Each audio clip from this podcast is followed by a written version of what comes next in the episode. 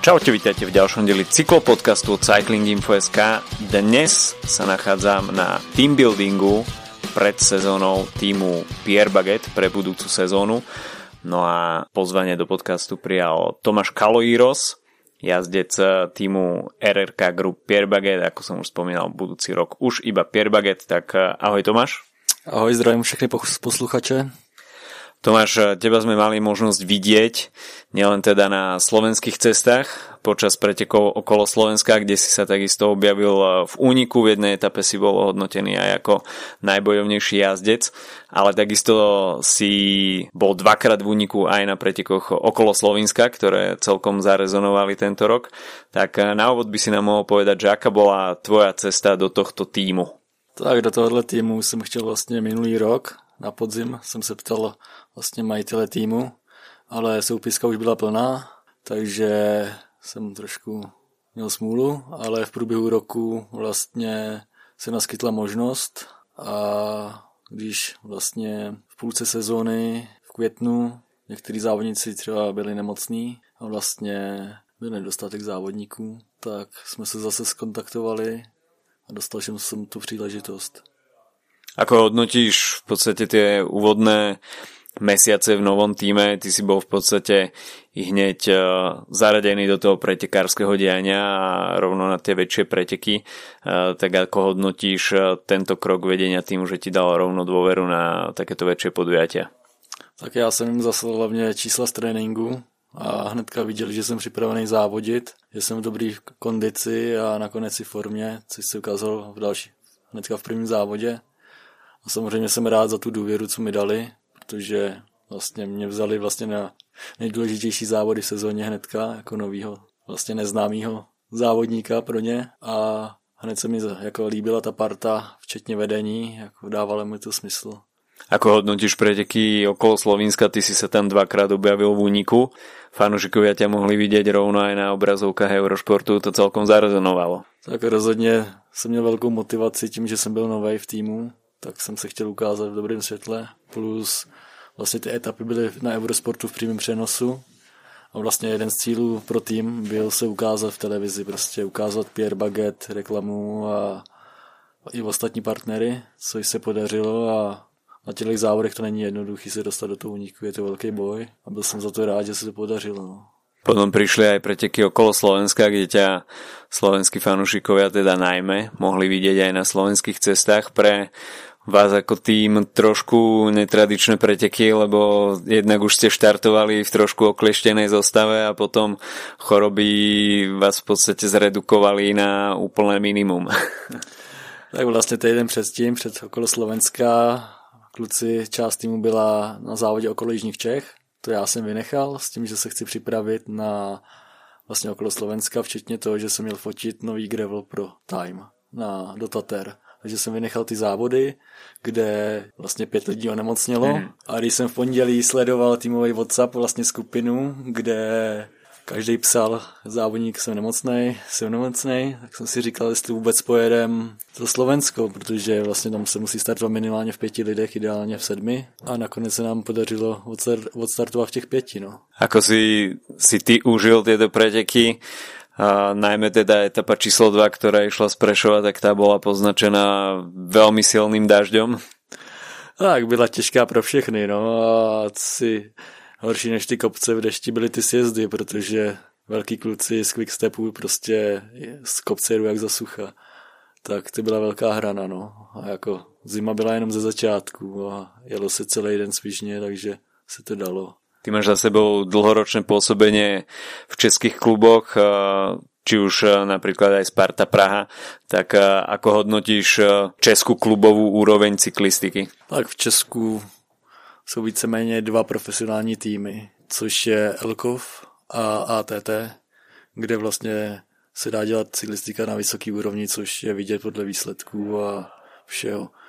A pak jsou menší kluby, které se to snaží dělat jakoby dobře a dávat prostor závodníkům, ale prostě ty sponzoři jako do cyklistiky nepřicházejí jako snadno. Takže třeba ta Sparta funguje 20 let, což je super. Bez ní prostě by zas dalších 10 závodníků nemělo místo. A v tomhle týmu prostě dokážou zabezpečit dva závodníky, což prostě je málo. No. Musí být stabilně šest dobrých závodníků, aby ten tým někam směřoval, což je v českých podmínkách těžký. No.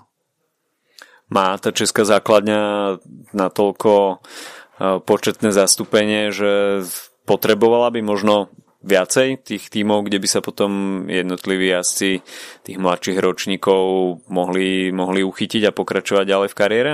Já si myslím, že kdyby tam vznikl jeden tým, ideálně pro konty, kde by prostě bylo 20 nejlepších Čechů a jeden menší tým, který by vychovával jakoby ty 23 káře, by byla úplně ideální situace, pak by mohli postoupit do toho druhého pro, pro konty týmu. Ale takhle to je rozmělněný, že prostě dva kvalitní týmy a pak ty mladí třeba jdou závodit do Sparty, což dostanou šanci a když jako budou dobrý, tak se můžou dostat dál, no ale je to náročný. Kedy si mala Česká republika uh, trošku väčšie zastúpenie aj čo sa týka jazdcov vo World Tour. Kariéru už skončil aj Roman Krojciger, teraz uh, končí čerstvo kariéru aj Zdeněk Štýbar. Má momentálne česká cyklistika takú také mierne obdobie stagnácie, alebo ako vnímaš ty momentálne českú cyklistiku na tom najvyššom poli?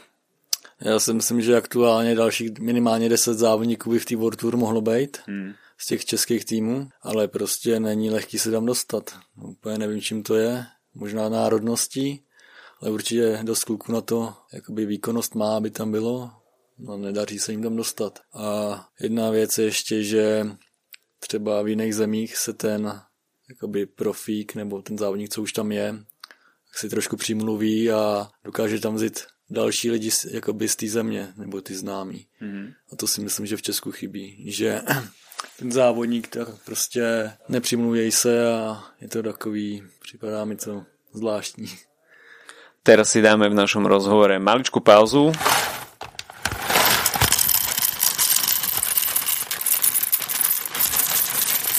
Coffee break tento raz úplne v krátkosti. Dúfam, že svoju vianočnú kávu už máte nakúpenú.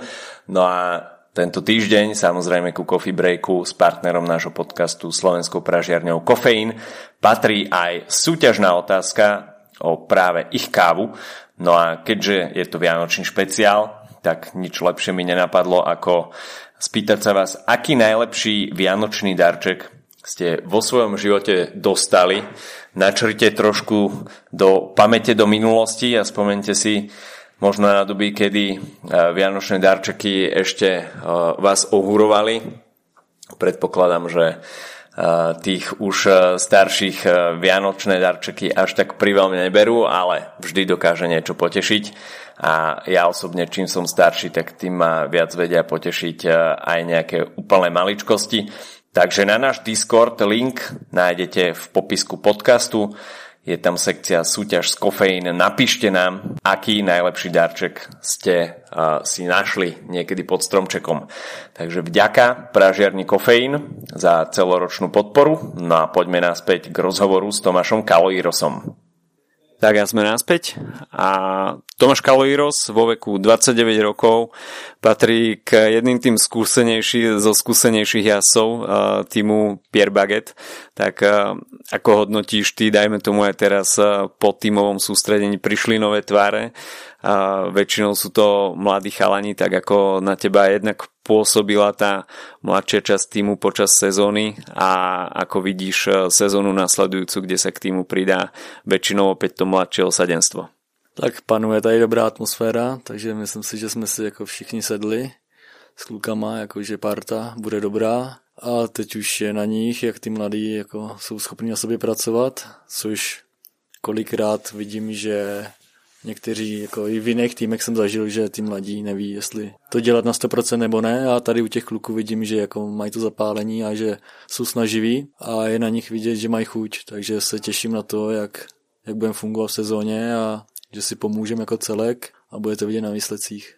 Pôsobiť eh, v kontinentálnom týme na tej českej slovenskej scéne, tak eh, samozrejme s pribúdajúcim vekom aj tí mladší jazdci začínajú tak nejak vyhodnocovať, e, či sa to finančne oplatí, či sú tam e, nejaké vyhliadky na možný posun v kariére. E, čo je podľa teba taký zlomový bod, respektíve čo treba prekonať, aby, dajme tomu, tí prvoročaci, druhoročaci ostali pri cyklistike a nezabalili to tak skoro. Tak ten zlom je z juniorů vlastně do té 23 do toho ten první rok, kde si třeba většina myslí, že to bude snadno a že budou mistři světa hned. A ono to tak není. Musí prostě vytrvat a dát tomu 100%. A nebo je to za rok, může to být za tři. Můžou být i v pozdějším věku dobrý. A to už je, jak si to jako srovnají v hlavě, no. Že nesmí se zlomit hnedka v první neúspěchu, což většina těch mladých jako třeba ani tu sezonu nevydrží, protože zjistí, že to samo nejde, no. Takže v tomhle bych viděl ten zlomový jakoby moment v tom přechodu z těch juniorů do 23 mezi vlastně už dospělý kluky, kde prostě se závodí jinak a je to náročný. Ako to bolo u teba v takomto veku? Mal si vždy motiváciu uh, zotrvať, alebo aj u teba prišli nejaké myšlienky, že chcel si s cyklistikou uh, na tej profesionálnej úrovni skončiť? Tak vždycky jsem našel nějakou motivaci, proč to dělat a je to krásný sport a vlastně když si člověk uvědomí, kolik tomu věnoval od malička času a všeho, tak prostě je škoda skončit. Ale samozřejmě musí být i to období, kdy se daří a překonat ty těžké chvíle, no. Ne vždycky to jde, ale když člověk vytrvá, tak najednou přijde po čase nějaký úspěch, který ho zase nakopne dál na sobě makat a jako zlomit se a skončit je hrozně lehký, no. Tak vždycky chce trošku bojovat, zatnout zuby a překonat to, no. Protože člověk nezahodí ty roky dřiny kvůli dvou měsícům, že se nedaří, no. Ty máš eh, bohatý cyklistický background, v podstate bicykluješ od mala na rozdiel od eh, niektorých mladších jazdcov, ako som sa dnes rozprával a napríklad eh, s niektorými tak majú ten background atletiku alebo, alebo nejaké iné športy a cyklistiku nerobia až tak dlho, tak v podstate ty si sa najprv začal venovať horským bicyklom a k cestnej cyklistike si prešiel až neskôr a momentálne ťa máme možnosť vidieť aj na graveli, tak ako sa staviaš k tým jednotlivým cyklistickým disciplínám? Tak já jsem začínal už brzo v pěti letech závodit na horském kole, víceméně do 17 let jsem jezdil cross country, prostě v terénu, ale do té doby jsem nějak netlačil jakoby na výsledky, spíš to bylo jakoby závodní takovou hrou. Až posledním rokem v juniorech jsem vyzkoušel silniční cyklistiku, která mě jakoby chytla a začal jsem v tom být docela dobrý, takže jsem se pak přesunul už na silnici jenom a 10 let jsem měl jenom silniční kolo, víceméně jenom na silnici jsem jezdil. A vlastně před touhle sezónou mě zase začalo trošku lákat jako vrátit se do terénu na ty horské kola, ale za tu dobu se to strašně změnilo. Prostě velký skok za ty roky, takže chtěl jsem vyzkoušet gravel, což je teď hodně populární, ve světě to zažívá boom, hmm. Vznikají profistáje, takže to jsem, tomu jsem se chtěl věnovat letos na 100% a k tomu kombinovat ty horský kola a zaspomínat, jak jsem na tom vyrůstal. Čo ťa baví momentálně najviac okrem cestnej cyklistiky? Myslíš jako, že jaký typ cyklistiky? No tak gravel, gravel určitě. Čo vidíš za tým, že, že gravel zrazu sa stal takým populárnym? Samozrejme, možno za tým vidieť aj marketing cyklistických e, značiek, ktoré v podstate vyrábajú nové typy bicyklov, tým pádom propagujú mm, nejakým spôsobom predaj, ale asi by sa to neuchytilo iba tak.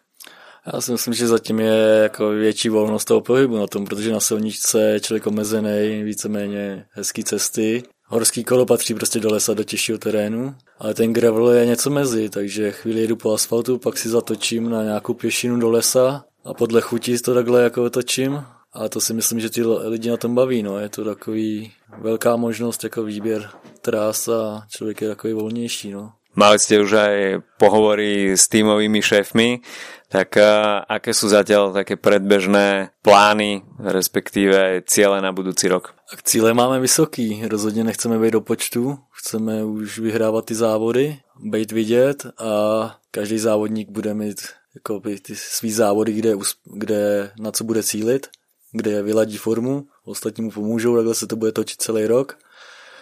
A já chci začít už brzo, chci začít v únoru být už ve formě a už na prvních závodech jako být konkurenceschopný. Závodní program se ještě ladí, no, tak uvidím, ale rozhodně budu cílit na ty závody, co mi jakoby sadí, že prostě extrémní etapa v horách, tak to bude na někoho jiného, ne na mě. Uvidíme vlastně, jak nakonec, jaká bude finální fáze toho závodního programu, kam se dostaneme a Čo ťa ešte všetko čaká v predsezónnej príprave? Tak kempy ve Španělsku, vlastně v prosinci dva týdny, tam uděláme velký základ a tím, jak se rozvíjíme ten závodní program, tak v lednu se tam vrátíme do Španělska a už to asi zintenzivníme trošku směrem k těm závodům. A podle toho, kdy začneme závodit, no, tak pokud na konci února, tak v únoru ještě bude před závodníkem. Už do rychla za motorkou, nasimulovat trošku ty závody v tom závodním rytmu. OK, Tomáš, tak ďakujem, že si si našiel počas tohto team buildingu čas na rozhovor a dúfajme, teda, že sa ti budúca sezóna nielen teda tebe, ale aj týmu Pierre Baguette, ktorý patrí k jedným z dvoch kontinentálnych slovenských tímov, a, takže tá sezóna bude ešte úspešnejšia ako, ako tohto ročná. No a samozrejme snáď ju absolvuješ v zdraví a takisto s kopou úspechov. Díky ešte raz. Taky ďakujem.